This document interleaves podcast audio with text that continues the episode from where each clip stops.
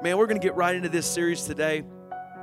And this is it, y'all. This is it. This is the last message in our summer series from Nehemiah. I mean, that's hard to believe, but for me, I'm ready. This is number 11. This is 11 messages we've done, our whole staff and team, on the book of Nehemiah.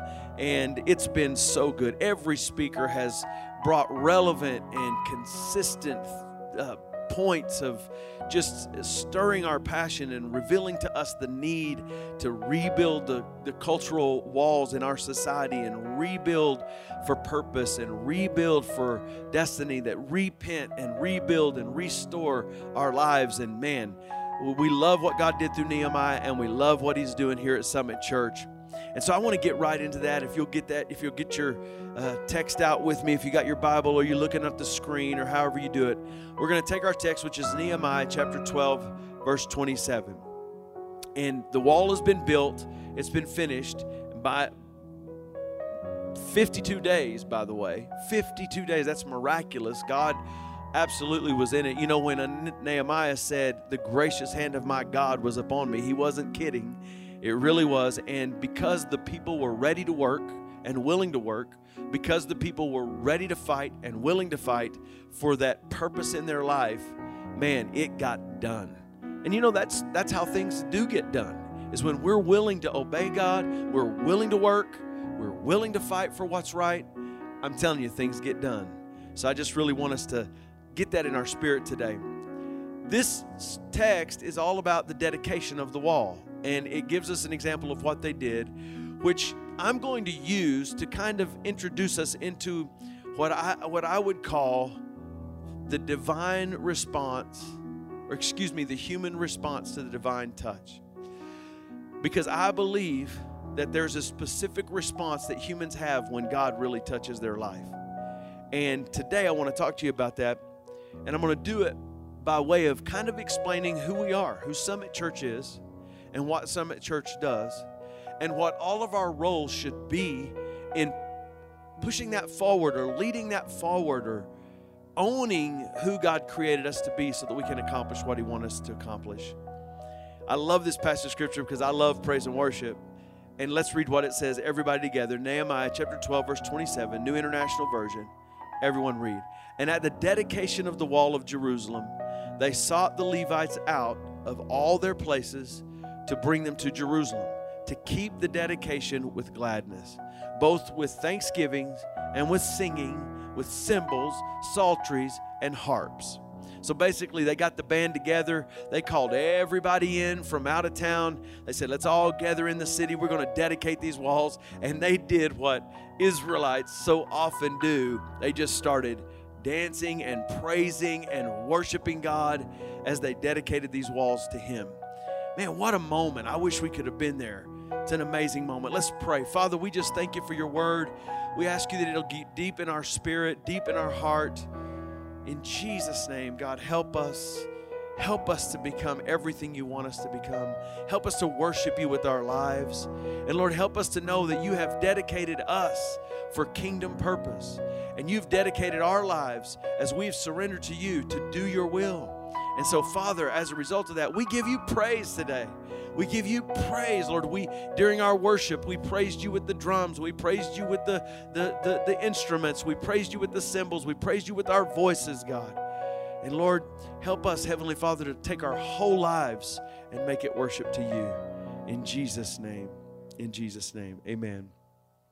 You know, I was reading something the other day. It was a meme on some site or some email or something, and and uh, I always get I'm always late to the party on all these jokes. Janae always knows them before I do, and so I get all excited because I'll see something funny and then I'll start telling her, and she'll look at me like, "Where you been, man?" But I just saw one that was really funny, and it was way back when you couldn't even go to a restaurant or a grocery store without them giving you that contactless temperature check. So you you probably uh, know this joke, but I just thought it was so funny. I'm going to tell it anyway. It said, "Be careful when you go to the grocery store and they check your temperature with that contactless temperature gauge or whatever, because they're not taking your temperature; they're erasing your memory. Because I went in to get a whole bunch of vegetables for my salad and I came out with a dozen donuts because I forgot what I went in to get. See, it wasn't funny. I'm late to the party. I'm always am. You know, God has really been dealing with me about what our church is, who we are, what we do. You know, in, in business terms, a lot of business leaders will talk about two questions that are very important to them Who do we want to be? Who do we want people to think we are? And who do they actually think we are? You know, what do we want to be known for? And what do we think that people actually think we are known for? What are we known for? And I would hope that what we want to be known for is what we're actually known for.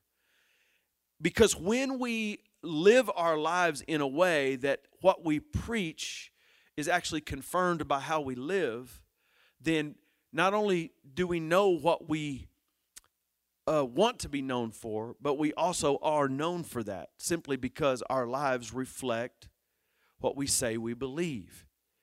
And it's very important for believers to do this. And as I've been praying and seeking God's face, you know, the last several months, but then even especially in this 21 days of fasting and prayer, my heart has really been tugged on by God with this scripture at Acts chapter 16, verse 5.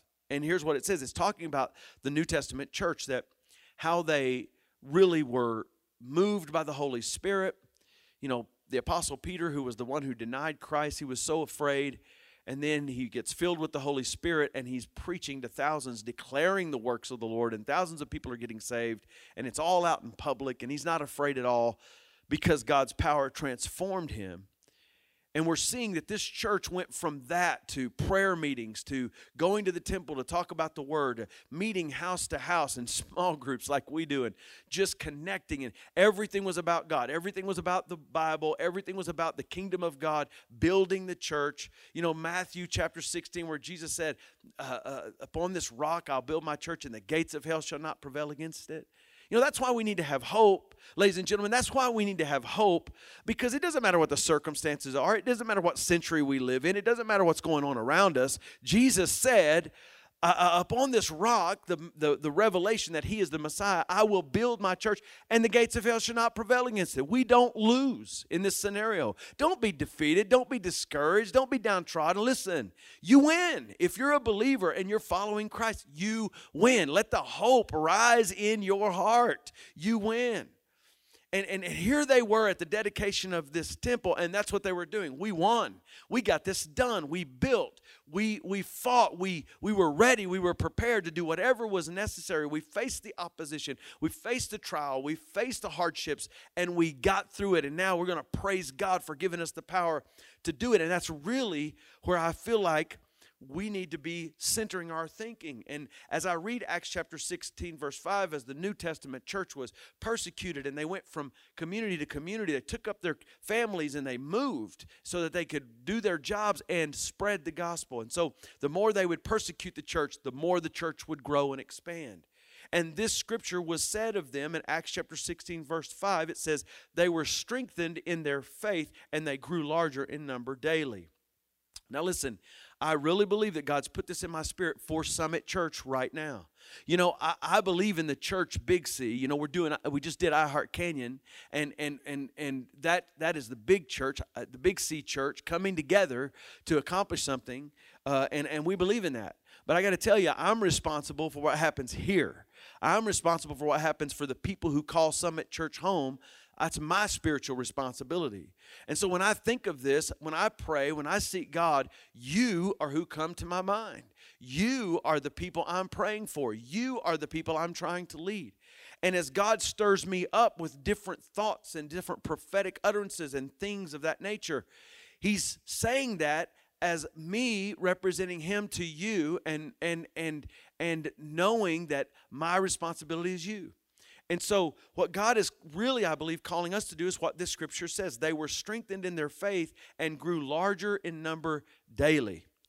And, and, so, what does that mean to us? Here's what I think it means. I think that that we're growing as believers. I think we, we I believe God is wanting to compel us to begin to pray more.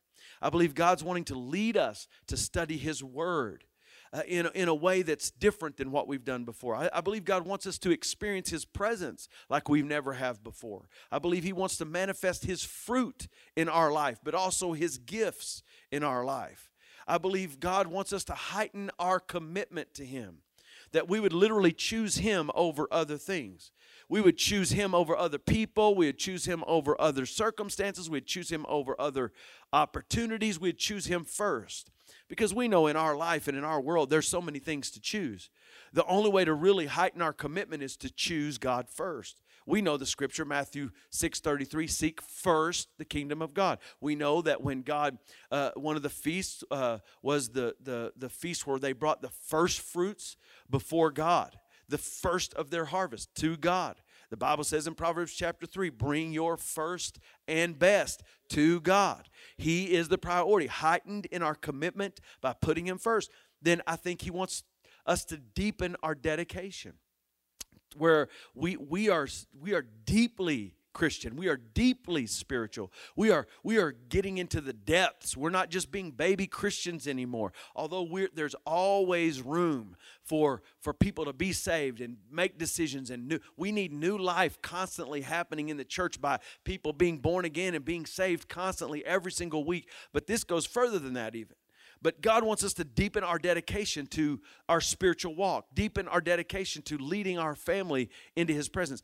And, and then the second thing is grow in larger eh, daily, daily, daily. Not this, hey, we're going to weekend church and we hope somebody gets saved hey, we're going to weekend church, and maybe there's going to be somebody there this week that needs to rededicate their life or give their life to Jesus for the first time. Man, that's going to be great. I'm going to pray God does that.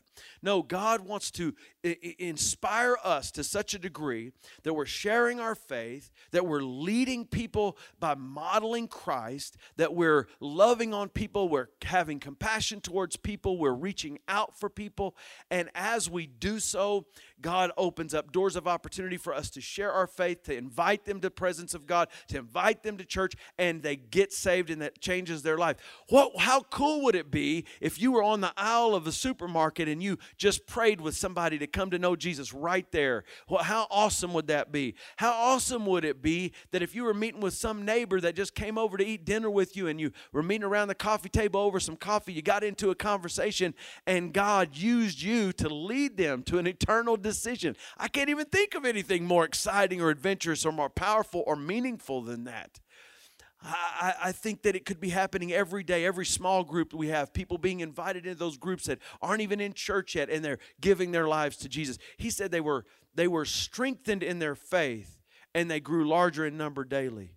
You know, being strengthened in your faith is also about having faith again having your faith renewed. I think we've gone through a season here where our faith has been challenged, and some of us have come on the other side and we're wondering where our faith is.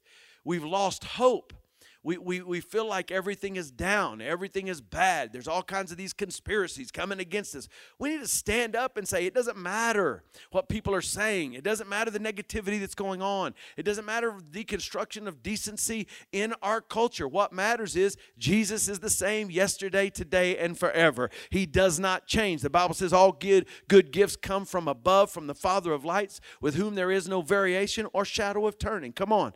He wants us to heighten our commitment, deepen our dedication and and and increase in number daily. People coming into the kingdom people coming into the church people coming into salvation daily. Think about that. So how do we do that? How do we fulfill our role in, in doing that? Well the first thing we have to do is get personal. You know it's, it's got to get personal to us. It's got to mean something to us. It can no longer just be this it can no longer just be this uh, church as a kind of a social experiment. Church to us and Christianity and our relationship with God can no longer be kind of like a second thought. Now, I, I, I, know that that's not the case for us here at Summit Church. I know that we none of us have probably ever been there. Come on, are you kidding? We've all been there. And we need to understand that, that, that, that we cannot look at our relationship with God and the things that God loves as some kind of second thing. Like, well, if I, if I get done with this, I'll do that. You know, that happened in the Old Testament. They started saying, we'll bring our leftover lambs to God. We'll bring our lambs with eyes that have defects and we bring our lamb. There was a point where God literally said to the children of Israel, "I'm not accepting your sacrifices anymore because you're bringing me you're bringing me uh, uh, uh, hurt and injured animals and broken legs and and blind eyes. You're giving me the stuff that you don't want. You're giving me the stuff that has no value to you." And, and see, that's where we're at. God's God's pulling us as a church, and He's saying, "Hey, come on, value me." I loved what Pastor Scotty taught last weekend. Value me, reverence me, respect me, love me, and come after me, pursue me. It's got to get personal with us. You know, it's got to be personal to us. God is, is more than just sometimes we only get personal with God when we're in really a devastated situation. That's when it gets personal with us, when something bad is happening to us. But what if, think about this, think of the hope in this. What if you got personal about your faith in everyday situations, in everyday moments, in, in every conversation with your kids, and every conversation with your spouse, and, and, and you got personal, but this became personal to you? See, that's the thing that makes God so awesome. He's our creator. He is he is the greatest of all greats. He's the king of all kings. Yet, he wants to be in personal relationship with you. How can we even fathom or comprehend that? So, what is our role to the church being strengthened in our faith and growing in number daily? The first thing is personal responsibility. We got to realize it's our responsibility. God did not give us the Great Commission in Matthew chapter 28 and say, Go into all the world and preach the gospel, baptizing them in the name of the Father, Son, and Holy Spirit, and teaching them to do all that I've done and shown you what to do. He didn't tell us that so we would have sermons on it, so that we would ha- have discussions about it. He told us that so we would do it. He told us that so we would do it. He told us the story, the parable of the who is my neighbor. He told us the story of the Good Samaritan because he wanted to show us what our responsibility to others is and to his kingdom. First, we have to take personal responsibility. We got to get personal up in here. And then second, we have to have build personal relationships. Get to know your neighbors. Don't just wave at them, get to know them. I had some new neighbors move in just recently and I went over and met with them, talked to them. Great people. Can't wait to have more relationship with them and connect them uh, to, to, to, to my family. And it's, it's just uh, get to know your neighbors. Go to the same gym every week so that you can personally get to know the people who work out there and work there. Go to the same grocery store every week instead of just saying, well, I need this option and that option. I just want to do this. I want to do that. No, get serious and intentional about building personal relationships. You know, you got somebody in your family that you're not really close to, but you want them to be saved. Go start building a personal relationship with them so they will be saved. Come on. The third thing is you got to get personal. You got to ma- tell your personal story. I think sometimes we're so afraid to share our faith because we think for some reason that we have to be a theologian, we have to be a seminarian in order for us to be able to communicate the gospel. But you know, the gospel is very simple. I'm not saying it's simplistic, I'm just saying it's simple. And here's how simple it is it's this simple. This is what I was before Jesus. This is what I am after Jesus. I'm not perfect, but He has changed my life. He has freed me from sin and guilt and shame and death and hell. He can get involved in your life and make things different for you. He's a powerful God. This is my story. I'm telling it to you. I used to have a friend that he would say this Man, if you learned it this morning, you can teach it this afternoon. It's really that simple. We don't have to be perfect at this. We don't have to. You, look at the woman at the well, John chapter 4. She met Jesus for a few moments, but became a missionary immediately. She said, You got to come and see this guy.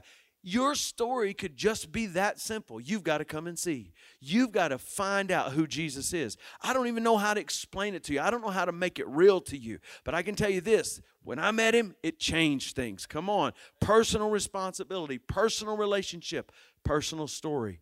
And then the last thing is personal invitation. You know, people aren't going to come to you and say, I like that story. Would you lead me how to pray? Would you teach me? I mean, that may happen, but most likely you're going to have to invite them to pray with you so you could lead them to a relationship with the Lord. You, you, you know, sometimes we think, well, I don't want to be overbearing and I don't want to shove my relationship with God down someone's throat or I, I don't want people to think I'm weird. And so we don't invite them. We don't make that personal invitation to pray or that personal invitation to come to church or that personal invitation to come to small group. But I have to tell you, it's kind of interesting to me. If you have a friend you've built a personal relationship with, and they know you're saved, or they know you're a Christian, or they know you go to church, they're probably not thinking, I hope they don't invite me. They're probably wondering why you're not inviting them. Because have you ever been invited to something? Uh, it's always special to be invited. I love to be invited to places because it makes, here's what it says it says to me, these people like me and they want me in their circle. And you know what? There's nothing about an invitation that's negative. I think one of the reasons we don't make the invitation because we're afraid to be rejected. It's okay if you're rejected. Jesus was rejected. How many times was Jesus rejected? Jesus was ultimately rejected by his own people. We need to get over these excuses. We need to get over these feelings, these emotions, and just get personal. Take the personal responsibility. Build a personal relationship. Tell your personal story. And then make a personal invitation. Come with me. And it, it's not necessarily in that order. Sometimes you might run into somebody and you think, man, I really think they would love our church. I'm going to bring them to church. Come to church with me and make the invitation. It always ends well. When I think of all of this and I think of what the children of Israel did and what Nehemiah led them to do as they built the wall and they celebrated and praised the Lord, it made me think of what, what are we trying to do? It made me think, what, who is Summit Church? How do we want to be known? What do we want to be known for? And how do we think people know us? Like, what do they know us for? If we were to talk to somebody outside of Summit Church that's never been here, what would they say if we said, What do you think Summit Church is about? What would they say? What do you think about it? What do we think about it? And as I began to think about the purpose of that and the intention of that, I thought, man, we need to talk about this. Because what I want to share with you in just a moment is exactly how we should respond when God touches our lives. And in order for me to under, help you understand what that means for us, I need to kind of clearly define to you who we are and what we do. You know, Summit Church is a special place. And, I, and I'm not even, I'm not, of course, I'm, of course, I'm prejudiced about it. I love this place. Of course, I'm, I'm a person who is biased because I pastor this house. But I've got to be honest with you. One of the greatest characteristics of this church is the people. Matter of fact, it is the greatest characteristic of this church. I, I don't think I've ever been anywhere that's more accepting and loving and caring for people. I mean, the moment. Do you know the, the number one comment we get from people who are new here and end up planting their feet here and end up staying in the church? Do you know what the number one comment is? The number one comment is I felt like I was home as soon as I walked through the door because people were so engaging and so accepting of me. Listen, that is a huge deal. It's an amazing thing for us to be.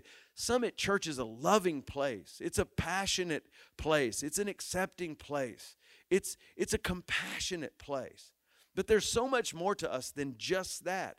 And honestly, church, just speaking to church right now, the people who call Summit Church home, the people who are a part of this house, maybe you're new today. I'm, I, you could close your ears for a minute. I just need to talk to these people who, who are a part of Summit Church. Listen, there's more to us than that. And if we just stop at friendly church, then we don't make it to the place of that's a place where I could have lifelong friends.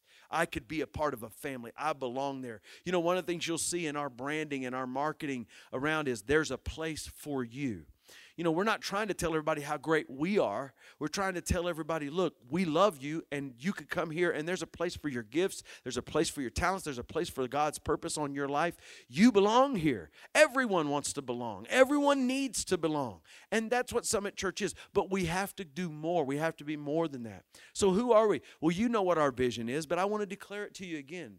Our vision is to lead people to know God, find freedom, discover purpose, and make a difference. And just quickly, I want to tell you leading people to know God, it's not good enough to know about God. We want people to have a relationship with Jesus. There's people in Matthew chapter 7, it says that there's going to be people that stand before God and they think they're going into heaven. They're going to stand before God. And maybe they were just a cultural Christian, or maybe they were just a social Christian, but they weren't born again because they stand before God and they say, Didn't we do this in your name? Didn't we do that? And Jesus says, I'm sorry, you have to depart from me. We're not in relationship. We're not in relationship. Listen, we don't want people just to know about God and be religious about God. We want people to know Him, have a relationship with Him. We want to disciple people into that relationship and then walk with them to spiritual maturity. We want people to know God, find freedom. Man, there's so many things trying to hold people down in the culture that we live in, in the world we live in. So many temptations, so many bondages, so many. But we know that God can set them free in the context of being around believing people and praying people. God can set them free from bondages and set them free from addictions and set them free from temptations in Jesus' name. Come on, we lead people to know God, find freedom, and discover purpose. We believe that every person was created with purpose. We believe God has put giftings and purpose on the inside of you, and we want to help you discover it. Not so that you can know what your gifts are only, because it's not about you knowing your purpose or what you want your purpose to be. It's about you knowing God's purpose for you. And we want to help you find that because there's no more fulfilled place, there's no more uh, eternally secure place than to be in that place of knowing God's purpose and actually living it out. And then making a difference. We want to lead people to use their knowledge of God, their relationship with God, and the freedom that God gives them, and the purpose that God's put on their life to make a difference in the lives of others, to build the kingdom and to build the church. Amen. This is what's so important. And we have some values here at Summit Church, and I'm not going to try to go into all of them. And we have more values than probably what we should. I'm going to be honest. Most most people in organizational leadership will tell you, you know, three to five is plenty. We have ten, but I can't eliminate any of them. I've tried to eliminate them, but this is who we really are. And our first five are what we started with several years ago, and we have recently, in the last two years, kind of added a few. The first is family. We're inspiring hope for family uh, in today's culture. We believe that families have purpose and potential in God and we believe God wants to bring it out of them. We're not giving up on family. We're not we're not about the deconstruction of family. And it doesn't matter what your family looks like whether it's blended, whether it's this, whether it's that. We believe God wants to put hope and he wants to put purpose in families. That's the establishment, the foundation of of society. And He wants to literally infuse our families with his gospel. Can i can i just tell you something? I'm going to talk about this in our series coming up called my house. But but i have discovered something in, in, in this in the study of that and the research of that. Did you know that the church is not the mechanism through which god wants to get the gospel down through the generations that's not the church's responsibility that's not what the church is built for and you might say hold on that that is the church's role no no no no let me tell you whose role that is. That's the family's role. The Bible says that the family was instituted at the very beginning of time. And what did they do generationally? What did they always say in the Old Testament? I, you're the God of Abraham, Isaac, and Jacob, generational. And when they would talk about in the Old Testament, they would talk about teaching your kids the scripture. They weren't talking to priests, they weren't talking to occupational ministry leaders, they were talking to moms and dads. Put your kids through a, a, spiritual education. Let them know the word. Teach them the word. Put it in front of them at all times. Come on. The home, the family is the institute through which the gospel and the word of God should be generally and generationally uh, uh moved forward. The church is the place that the family comes to build community and build strength and be equipped to continue to lead generationally in their home and in their uh, uh, in their community. Isn't that amazing? Think about that and think about how things have gotten twisted. It's not the youth pastor's job to raise your kids spiritually. It's your job to raise them spiritually, and the youth pastor come alongside to support and encourage and teach and train and equip your kid to be able to be the kind of Christian God wants them to be.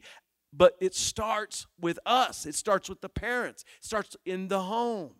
We believe in family. Message. We believe every member's a messenger. Just finished talking about that. We believe in legacy. We unapologetically reach for the young generation. We believe in outreach. We believe we can do something. We may not be able to do everything, but we can do something. And we're not going to allow what we can't do to interfere with what we can do. We will do it. The community is another value, leading in the community with no strings attached. We want the community to know we're not doing anything with you just to advance ourselves or to get something for ourselves. We're here, we want to be a part. We take from the community, we want to give to the community in Jesus' name. We believe in team as one of our values. We are better together. Listen, it's just the truth, it's a biblical mindset, it's a biblical mandate. Another value we have is reaching reaching. And that does that may sound weird, a verb as a value it reaching. We but here's what we believe. We believe that as believers it's our role to reach for spiritual responsibility. We believe it's our role to reach for big vision. It's our role to reach inside the body of this house through small groups or through relationships or through serving together, connecting with one another, reaching out to the person who sits on the same row with us. A young couple with an older couple, an older couple with a younger couple. Uh, uh you, you, you know, not just saying, hey, I can make it on my own, I really don't need the church. That is the biggest lie. Satan has destroyed lives with that lie. We need each other, and we are better together. The next one is generous. Man, we believe in generosity and we want to be generous with our time. We want to be generous with our talent. We want to be generous with our treasure. Look, we would, if we're going to err, we would rather err on the side of generosity. And then, and then intentionality. We want to be intentional as a value of ours. We live on purpose, for God's purpose, helping people find His purpose for their life. We're not doing anything by accident. We're not saying, well, I don't know why we do that. No, we if we don't know why we do something, we stop doing it. Because we ain't wasting any money, we ain't wasting any time, we're not wasting any kind of resources we have on things we don't even know why we're doing them. We want to be intentional because it takes intentionality to change the world. And then the last thing, the last value is positive. We have a positive attitude. Now, I'm not just talking about some kind of, you know, name it and claim it. I'm not just talking about some kind of, uh, you know, self help where you talk good and say good platitudes.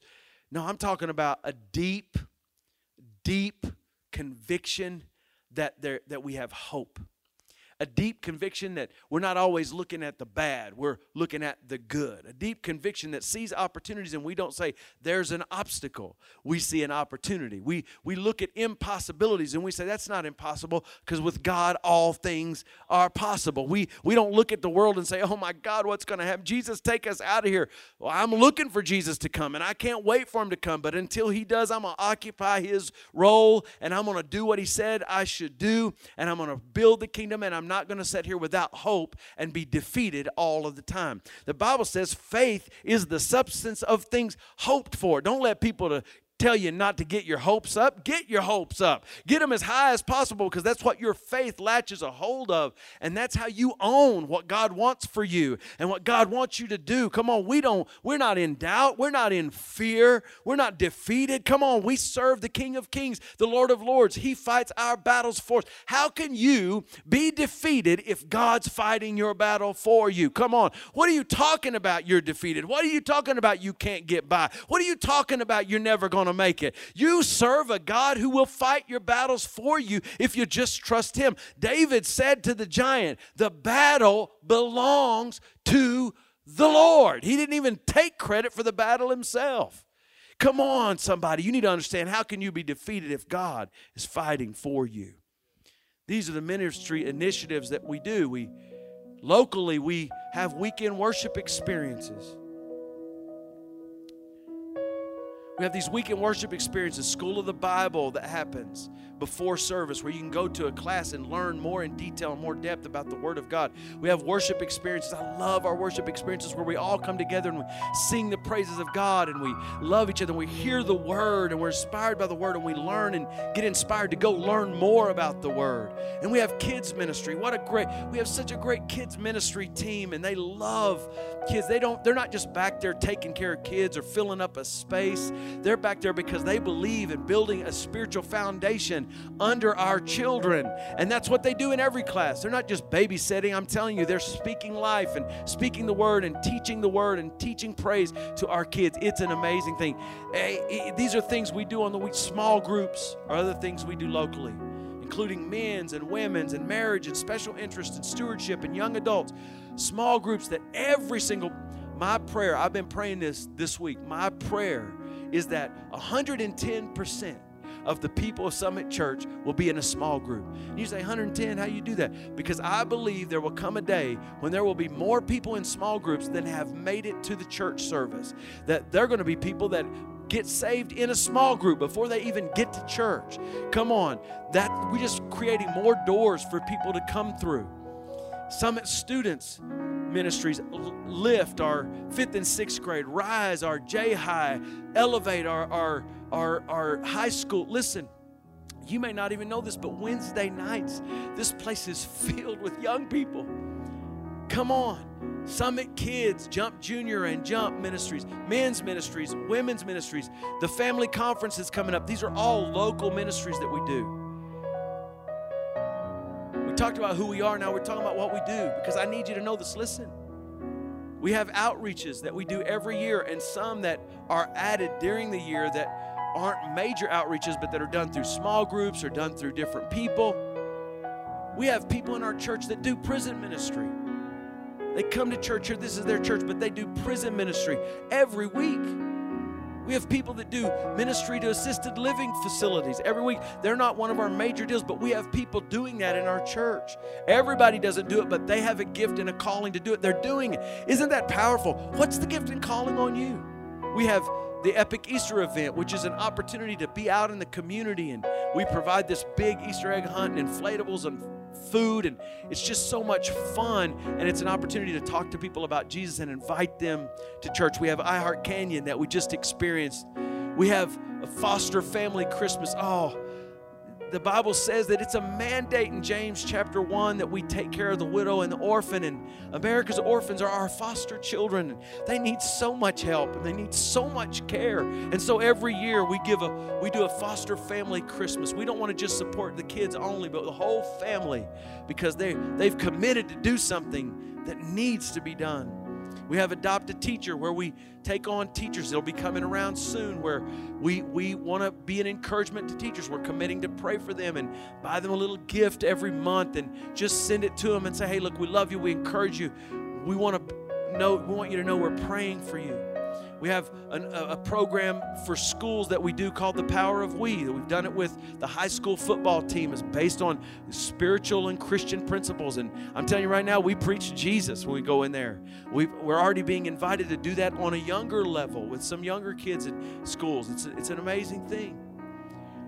We support things like Hope Choice. We support Amarillo Angels. We support, support Arrow Child and Family Ministries. We, we support Unleashing Possibilities, which is a ministry to at risk young women who, who have found themselves in the position of having a child by themselves, and, and it helps them get to college. It helps them get into the workforce. It's an amazing thing so they're not left to figure it out on their own, but somebody comes alongside and helps. Nationally, we're a part of an organization that plants churches. It's called the Association of Related Churches. A lot of my friends and and, and, and, and people that I love are involved in that. Exalt Church is a church that we support in Virginia Beach, Virginia. I sat on their executive board and, and, and have been a part of it since the very establishment of it, and it's going well. And man, they had some struggles going through COVID, but they have made it through on the other side, and God is blessing them, and we support them. Globally, we, we support Watoto Church. We, we support a Jewish ministry called First Fruits of Zion that is in Israel. We support global trips to Cambodia and Uganda and Costa Rica. We don't just support them, we go on them. We have teams that go, and I can't wait for us to be able to take that step and put some teams together next year in Jesus' name. We support hope centers in Cambodia that are for orphans and, and schools uh, that will help educate so that they'll get out of the poverty cycle. We support feeding programs and rescue homes of kids who were human trafficked, stolen from their families, and put in sex trade and work trade. But we have we are a part of an organization that pulls them out of that, rescues them out of that, and gives them a home and an education and medical care. We, we want to continue to be a part of these kinds of things. This is who we are. This is who we are, Summit Church, and this is what we do, which requires that we respond to what God has done in our life in the only way we can. Like they did with Nehemiah. He built the walls. He called everybody in. He got the trumpets. He got he got the, the, the, the guitars. He got the drums. He got the cymbals. He got the band together, the singers and they begin to worship God. They begin to cry out to God. They begin to hallelujah and praise the Lord. And they begin to give it all that they had with all of their heart to tell God how great He was. But you see, there's more to it than just a song. There's more to it than just playing an instrument. There's more to it than just lifting up our voice to God. Worship is so much more than that. Worship is what happened to the little woman who was Simon Peter's mother in law. The Bible says in Mark chapter 1, verse 29 through 31, as soon as they left the synagogue, they went with James and John to the home of Simon and Andrew. Simon's mother in law was in bed with a fever, and they immediately told Jesus about her. So he went to her, took her hand, and helped her up. The fever left her, and she began to wait on them. Isn't, isn't it awesome how Jesus treats us? He walks into this home, he's got people following him He's tired. They came there to rest and to eat. People are clamoring at the door, and they come to him and they say, Peter's mom is sick. And Jesus didn't hesitate. Uh, he, he didn't even wait. He didn't even, he didn't even go, oh, I'm tired. He didn't do any of that. He just went right straight to Can I tell you today that no matter what you're going through, no matter what you're dealing with, no matter the struggle, the pain, the suffering that you may be dealing with, as we bring each other to the throne of God and say to Jesus, Jesus, hey, they need your help. He, he's not hesitant. He wants to help you. He wants to touch your life. He wants to make a difference in your life. Just reach out to Him with your faith. Get your eyes off this world and start hoping again.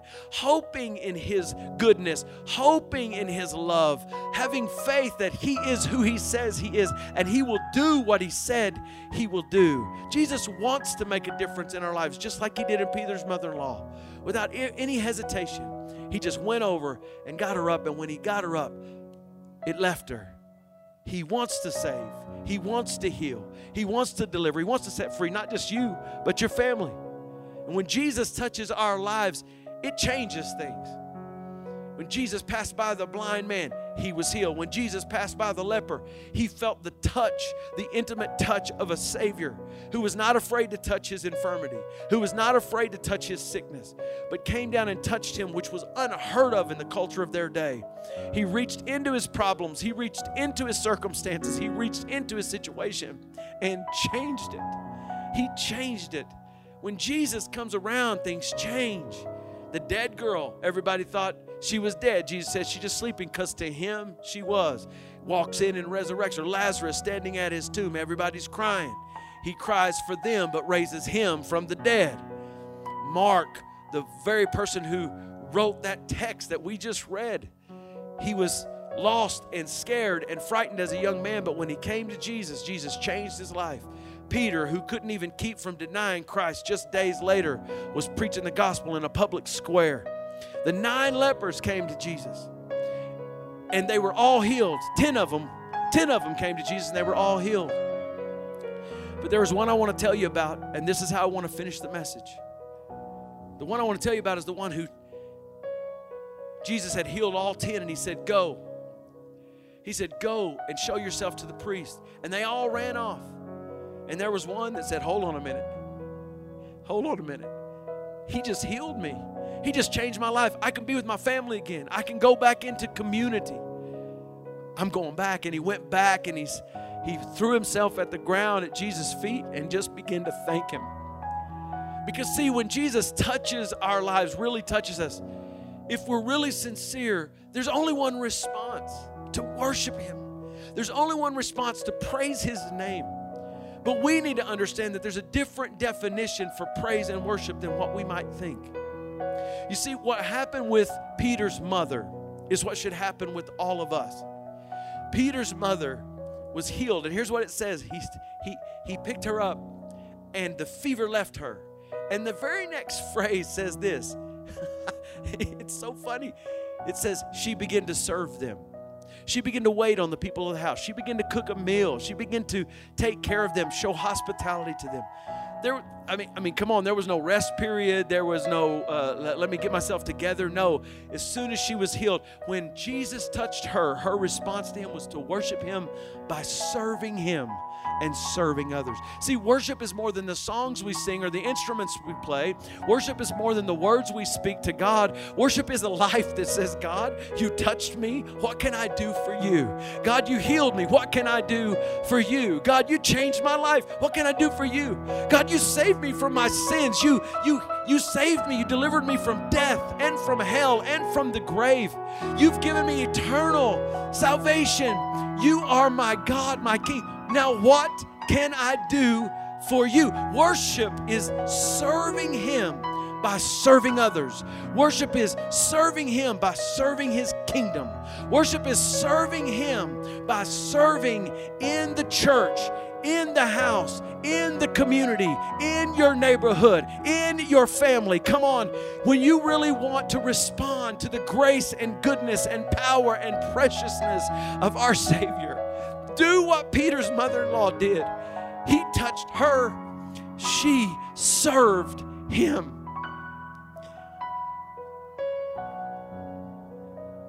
You know, sometimes worship doesn't look like lifting our hands. Sometimes worship looks like sweeping a floor. Sometimes worship doesn't look like playing an instrument or singing a song. It looks like standing out in a parking lot greeting people as they show up to church.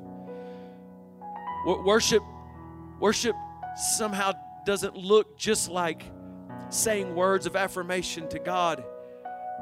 But sometimes it looks like carrying a meal over to somebody who just got out of surgery. Worship doesn't always look like what we think it looks like. Worship is our lives being given for the service of the kingdom. And I just told you who we are, and I just told you what we do. And I can imagine, I can imagine that as you think about I, I, can imagine I was reading those things, you thought, man, I didn't know we did all that. I didn't know that all was going on here. It is. And you know what we need? We need you to respond. Oh, I'm so thankful for the serve team that we have. I'm so thankful for all of you who give generously. I'm so thankful for all of those who step up in different roles and responsibilities. We are so blessed. And, and I'm not condemning anyone. You may be at a level or whatever where you're just not ready for that. But let me just tell you something. The practical way we worship God for how He's touched our life is we get connected to serving Him. So I'm just saying to you this fall, this fall is going to be filled with opportunities to serve. This fall is going to be filled with opportunities to do what God has called us as a church to do. And I'm telling you, and I'm saying this prophetically out of my prayer times right now to you, everyone who calls Summit Church home, this is what God is saying. He's saying this is not a season for observation, this is a season for participation. I hear the Holy Spirit saying, put your hand to the plow and don't look back but singularly focus on God and His purpose for your life and go to work for the kingdom of God. Be like those people who built that wall with a sword in one hand to fight off any enemy that would try to pull them down and a hammer in the other uh, or a tool in the other to make sure that that wall was built and that wall was safe and that wall was solid. Come on, we can rebuild our culture. We can re- reinstitute foundations for family. We can reinstitute vision for good things and great things. Lord, we don't have to give in to the spirit of this age. We can look at our Father and say, We're following you, whatever you want us to do. And the practical way that that happens is by stepping in to serving in our kids' ministry, stepping in to serve in our youth ministry so that we don't lose a generation, but we effectively reach a generation. Be a small group leader. Be a person who uses your skills, whatever they might be, in the church. Maybe we need some construction done. Maybe we need some help done. You've got a skill, you've got an ability serve the kingdom of God. Maybe your neighbor needs help and you just haven't done it yet because it's just not convenient and it's taking up your time. Maybe God's saying to you, Come on, worship me by serving them. God does so much for us. And our automatic response to Him is worship through service. What has God done for you? What will you do for Him? Maybe you've had a particularly messed up life in the past, abusive. Well, would you respond to God as He has taken you out of that and is healing you from that? Would you respond to Him by maybe going on a global trip or funding a project so that boys and girls could be rescued from a life that is like that? I'm just asking all of us today, Pastor David included. God's done so much for us. What will we do? For him. He healed her, she served him. Father, we just thank you for your goodness and your grace. We thank you because you're better to us than we deserve. We, we thank you for blessing us. And Lord, we thank you for doing things in our life that we don't even know are happening. That's the truth. We know that the, you're doing things we don't even know they're happening. God, we commit right now as a church to grow and be strengthened in our faith and add to our number daily, such as should be saved by just responding to your touch in our lives, by serving you. In Jesus' name, amen.